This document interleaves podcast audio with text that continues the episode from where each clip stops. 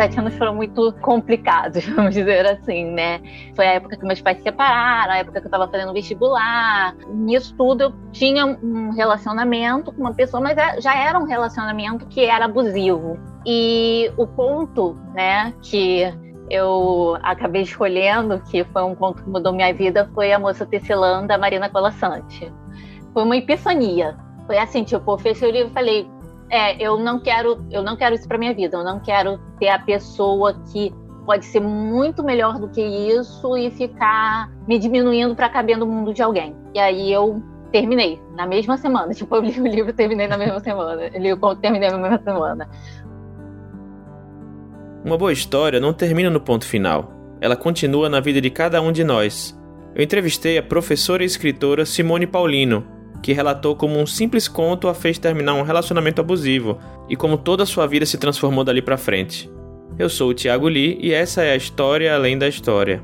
O meu nome é Simone Paulino, eu sou professora da Rede Municipal do Rio de Janeiro. O conto da Marina Colassante, esse conto, fala muito sobre a questão do poder feminino. A gente tem uma protagonista, né, porque a Marina Colassante ela trabalha muito com maravilhoso simbólico, então você tem que ver os símbolos, né, que tem nessas narrativas. A Marina Colassante ela trabalha nesse conto com uma mulher que ela tem o poder de altecer ela cria a própria realidade. Então, quando ela quer que tenha sol, ela vai lá e tece e aí tem sol. Quando ela quer que tenha chuva, ela vai lá, tece e vem a chuva. E aí chega o dia que ela se sente sozinha e ela decide tecer para ela um marido. Mas aí ela começa a ser muito infeliz, porque o marido começa a se utilizar do poder que ela tem. Então, o poder que antes era dela e que ela usava para controlar a natureza, vamos dizer assim, né, para fazer aquele mundo girar, passa a ser do homem, porque ele o tempo todo fica pedindo para ela tecer as coisas. Enfim, é basicamente isso, né? O primeiro contato que eu tive com a Mariana Colassante, eu era muito pequena, e foi um livro chamado A Mão na Massa, que era literalmente a mão da doceira que tinha caído na massa, e aquilo, nossa, eu fiquei né, espantada. Depois eu li uma ideia toda azul, eu já comecei a gostar um pouco mais da Mariana Colassante, porque eu entendi mais. E aí, aos 17, an 17 18 anos, eu li o Doze Reis e a Moça no Labirinto do Vento, que é esse que tem o conto A Moça Tecelã e quando eu li esse conto, assim, foi um conto que me tocou muito porque eu consegui me ver como a moça, entendeu? Simone me contou um pouco sobre o tal relacionamento em que ela estava quando leu A Moça Tecelã. Meu namorado na época, tipo, ele não fazia faculdade, ele não trabalhava, não fazia nada. Financeiramente também, ele, enfim, não, não tinha muitos recursos, eu tinha mais recursos que ele. Tinha todas essas questões, né? Eu estudei, estudei em escola particular, tal. E ele o tempo todo ficava assim, tentando me botar para baixo. Ah, mas você está fazendo faculdade disso para quê? Ah, mas você vai trabalhar com isso? Aí na época eu queria trocar para letras, e ficou, ah, você vai, agora você vai trocar? Que não sei o quê, que não sei o que lá. E assim, ficava o tempo inteiro me botando para baixo, falando que eu estava muito gorda, fisioterapia não estava adiantando, que eu ia acabar ficando manca, né? Porque eu tive é, uma fratura muito séria no tornozelo o tempo todo me botando para baixo, falando que eu não ia conseguir. E aí, quando eu li esse texto, eu vi assim, porque, caramba, eu era uma das melhores alunas da, da minha turma. Todo mundo falava que eu era inteligente, que eu era engraçada e tal, e, e ele o tempo todo me botando para baixo. E tudo assim, na minha vida, estava girando em torno dele. E aí eu percebi, eu falei, caramba, eu sou a moça tecelã.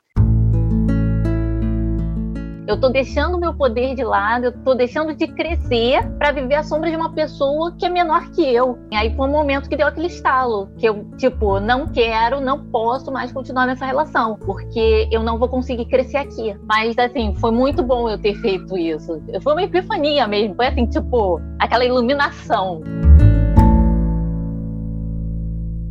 Alguns dizem que esse conto ele é uma, uma metáfora do divórcio. Também pode ser entendido dessa forma, né? Porque o maravilhoso simbólico ele acaba abrindo brecha para muitas interpretações. Mas eu vejo mais como reempoderamento. Ah, você vive pela sua família, você vive pelo seu marido, você vive é, orbitando o seu namorado, você esquece o poder que você tinha antes deles, entendeu? Da vida que você tinha antes deles. E assim, aí você acha que não vai sobreviver se não tiver uma pessoa do seu lado, entendeu? Então, eu acho que esse conto, para mim, é um dos contos mais emblemáticos dela e realmente foi o que deu uma mudança muito grande na minha vida. Que eu achava assim, ah, eu tô apaixonada por ele, eu nunca vou largar. Enfim, a minha mãe reclamava, meu pai reclamava, minha irmã reclamava, todo mundo reclamava, porque via que não, aquilo não me fazia bem. Mas eu precisava perceber aquilo. Eu só consegui perceber aquilo depois que eu li esse conto. E aí, no começo do conto, tem a frase que fala: tecer era tudo que ela fazia, tecer era tudo que ela queria fazer. E assim, de fato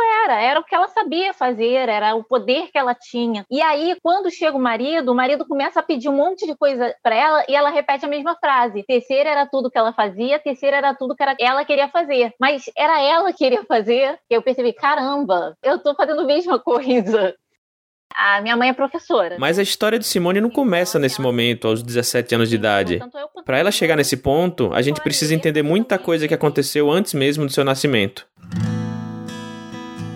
A minha mãe, ela não veio de uma família assim com poder aquisitivo, essas coisas. Ela foi a primeira a se formar na família dela. Meu avô, ela, ele sempre falava para ela que o maior legado que ele podia deixar para ela era o ensino. Então, assim, o meu avô ele não teve faculdade, essas coisas. A minha avó semi-analfabeta também, parte de mãe, né? E então a minha mãe ela sempre teve muito essa coisa com conhecimento, com estudo, de ler, ela sempre gostou muito disso. E ela passou muito isso para mim, para minha irmã. Então a gente cresceu assim, não só lendo, mas tipo ouvindo Chico Buarque. A primeira peça que eu vi na minha vida foi os Saltimbancos do Chico Buarque. Então assim, a minha mãe ela tentou oportunizar da gente ter toda uma cultura, uma bagagem cultural desde cedo. Tudo que ela não pôde ter na infância, adolescência dela, ela tentou fazer com que eu e minha irmã já tivéssemos. Legião Urbana eu também conheci muito cedo, conheci através de Eduardo e Mônica. Eu lembro da minha mãe sentada, ela colocou o disco, né? E aí ela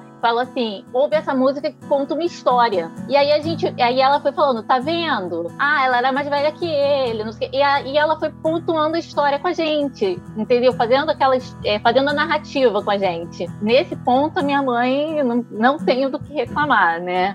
A minha mãe, ela foi sempre uma grande incentivadora. E depois eu tive o meu primeiro encontro com Don Quixote, né? Que foi através de uma adaptação do Origens Lessa. Aí depois eu tive o meu contato com o meu primeiro clássico mesmo. Aí eu já tinha uns 13 anos, que foi Senhora de José de Alencar, que ainda é um dos meus livros favoritos, na verdade. E daí pra frente foi só lendo de tudo, né? Claro, Harry Potter, passei também essa fase. A minha mãe sempre foi uma grande incentivadora. Então ela sempre trazia livros para eu ler, tanto é que a Marina eu conheci através da minha mãe. Ela trouxe o livro para eu ler. E assim, a minha mãe não só incentivava a gente a ler, como a escrever também. Ela deu um caderno, né, para mim e para minha irmã, para que a gente escrevesse poesias. Tanto é que o primeiro livro que eu publiquei foi de poesias. E foi até um texto bem feminista, né, que era o Não Somos Rosas.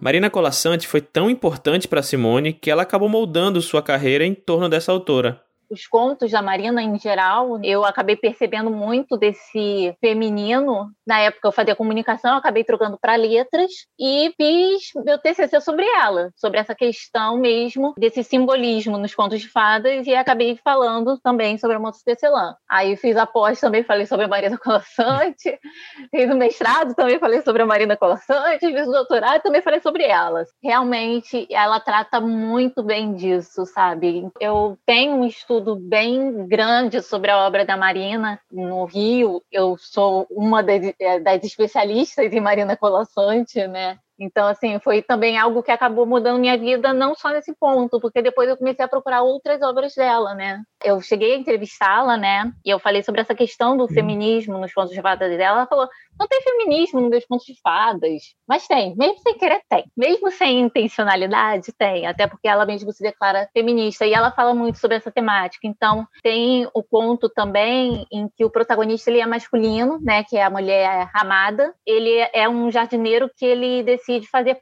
fazer para ele uma mulher. E aí ele pega um arbusto e começa a podar. E aí ele vai podando a mulher sempre, para que ela sempre esteja no formato que ele quer. Mas a hora que você para para você pensar, você, caramba, o que que ele tá fazendo, né? A gente também vê isso nos relacionamentos. Né? Tipo, você ter o molde da mulher perfeita. O que que é a mulher perfeita? É aquela que é moldada pelo homem? Então, assim, são muitas coisas que me fizeram refletir também sobre o feminismo, que é outro aspecto que eu estudo, que é a parte da teoria literária feminista. E ela mostra bastante isso. Mesmo através do simbólico, você consegue ver essas coisas. A gente vai pegando e isso vai se misturando com a vida da gente. Poxa, eu tô me, eu tô me deixando podar? Será que eu tô sendo podada? Qual é o molde que estão me dando? Eu preciso sair desse molde. Para mim, eu acho que toda mulher deveria ler Marina Colassante para os homens também serve.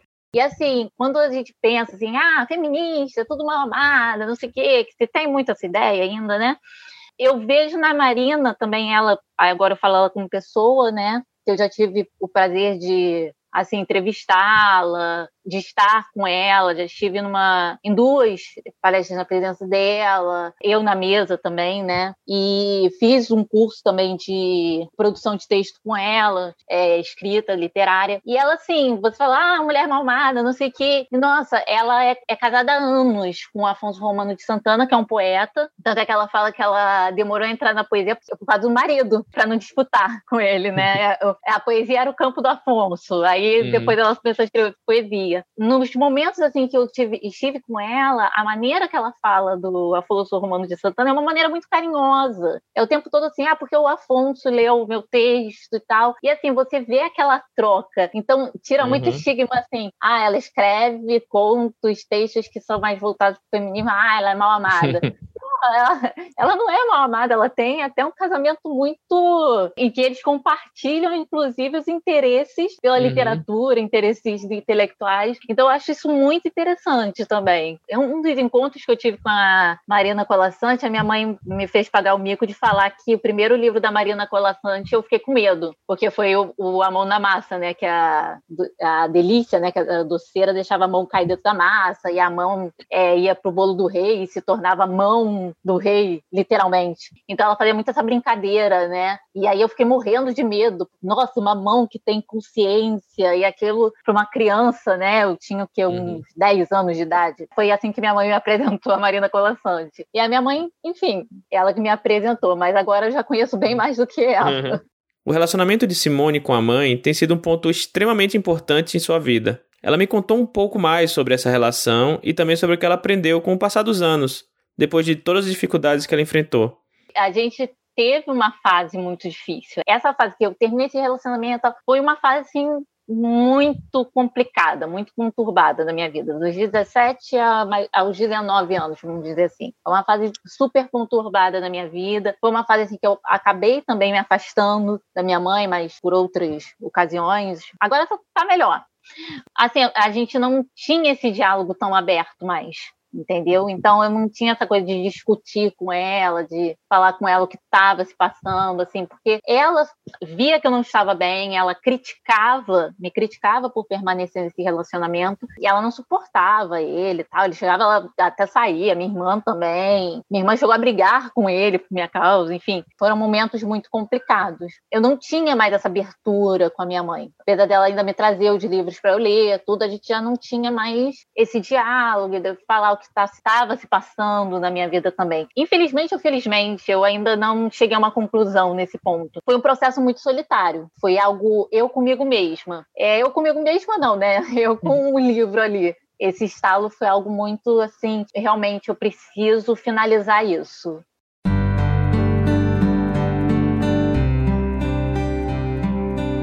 Eu tive outros relacionamentos problemáticos, não vou falar que não tive outros, mas esse foi o mais problemático mas eu aprendi assim um pouco mais sobre os meus limites, o que eu quero, o que eu não quero, o que eu aceito, o que eu não aceito, é, tentar não me ver pelos olhos dos outros, ah, de falar que eu tô gorda, que isso, que pô, na época eu pesava 49 quilos, como é que uma pessoa de 49 quilos tá gorda? Eu, eu a altura de 1,63m, eu tava até muito magra, enfim, de ficar ouvindo essas coisas e levar para mim. Assim, não orbitar, não ficar colocando todas as fichas num relacionamento também. Ah, você pode ter um relacionamento, mas tem uma vida, né? Tem uma vida fora disso, né? Você pode crescer fora disso. Eu acho que se eu não tivesse me deparado com esse ponto da Mariana Colassante, talvez eu tivesse realmente terminado aí a, a faculdade de comunicação que eu estava fazendo na época, acabaria não exercendo a profissão, me tornando dona do lar,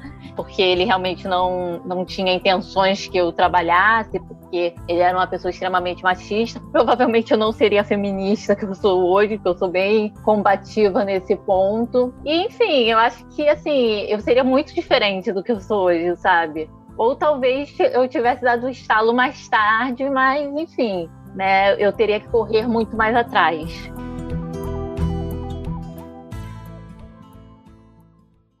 A História Além da História é uma produção do Curta Ficção.